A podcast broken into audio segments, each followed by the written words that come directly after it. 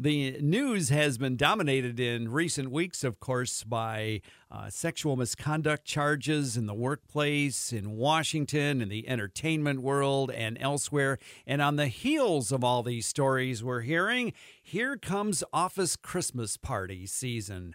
What could go wrong here? Well, Rob Wilson is an HR expert and president of Employco USA, and he joins us this morning on WKZO with some advice that perhaps will help in that area. Rob, good morning. Good morning, Ken. How are you? Doing fine. Thank you so much for joining us. Well, this is a really weird time, I think, in the workplace, don't you think? With all the stories in the news of late, people are a little bit confused, uh, maybe don't know what to do, and are I don't know, I'm afraid to do anything sometimes. You know, it is. It uh, every every day. Uh, it's another story of, uh, of either present uh, present harassment or discrimination, or, or items from, from years ago. So uh, people's heads are spinning on the uh, on the HR side. Well, uh, it is, as we mentioned, getting into holiday party season at a lot of offices, and uh, you have some advice for people on how to address that in these uh, strange times that we're living in. And I guess alcohol is at the top of the list. I, there are apparently some offices that do uh, party with alcoholic beverages, but uh, you're suggesting that may not be a good idea at all. Yeah, I I think uh, you know with a lot of companies that uh, that we work with, they're they're going with no uh, no alcohol, no booze this year, or if uh, you know they're doing some pretty cool mock uh, mocktails, and uh, you know, it can still be festive. Some are and the ones that are serving alcohol are, are definitely controlling the environment more than uh, than they would have in the uh, previous years.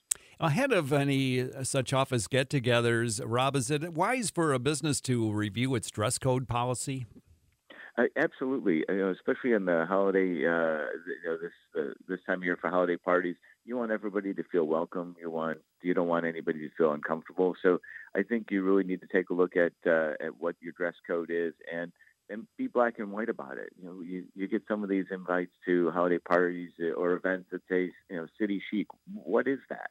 So why not be black and white and, and just lay it out for people so they know what uh, if it's a professional dress code, uh, it's business casual. Just be very specific so there's no nobody showing up uh, you know, either overdressed or in some cases underdressed. Mm-hmm. Back in the Thanksgiving holidays, uh, there was a discussion around about uh, whether it was wise to talk about politics at the Thanksgiving dinner table. Uh, what about that aspect of office parties? Should we just leave politics uh, maybe in the locker somewhere?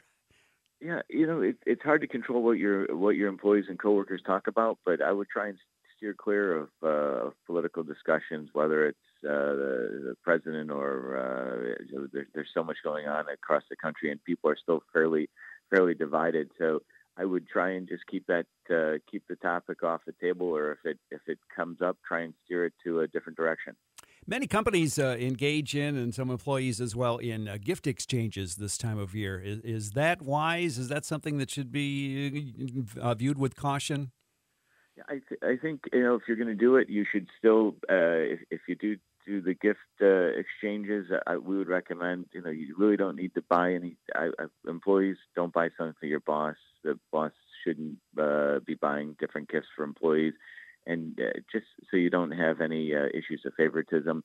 The uh, and on the gift side, we we have some client the, the clients that uh, that do the you know everyone brings a gift. You pick a number and you could steal the gift, and it, it's it's fun, but uh, still give people some guidelines so you don't have anything uh, off color. There was a quote in the news earlier this morning, and I just heard it in passing uh, here in the studio, and I forget who said this, but uh, it was in reference to all the uh, misconduct stories that have been in the news lately. And uh, this person said that uh, in in the end, uh, all of this will create better workplaces around the country. that I guess could be true, but is it going to create more unfriendly, cold, intimidating, hostile workplaces? All of this that's in the news.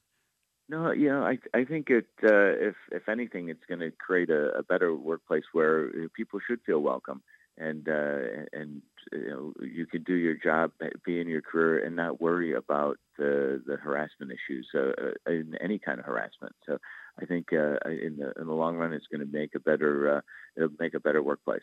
Rob Wilson with us, HR expert, president of Employco USA.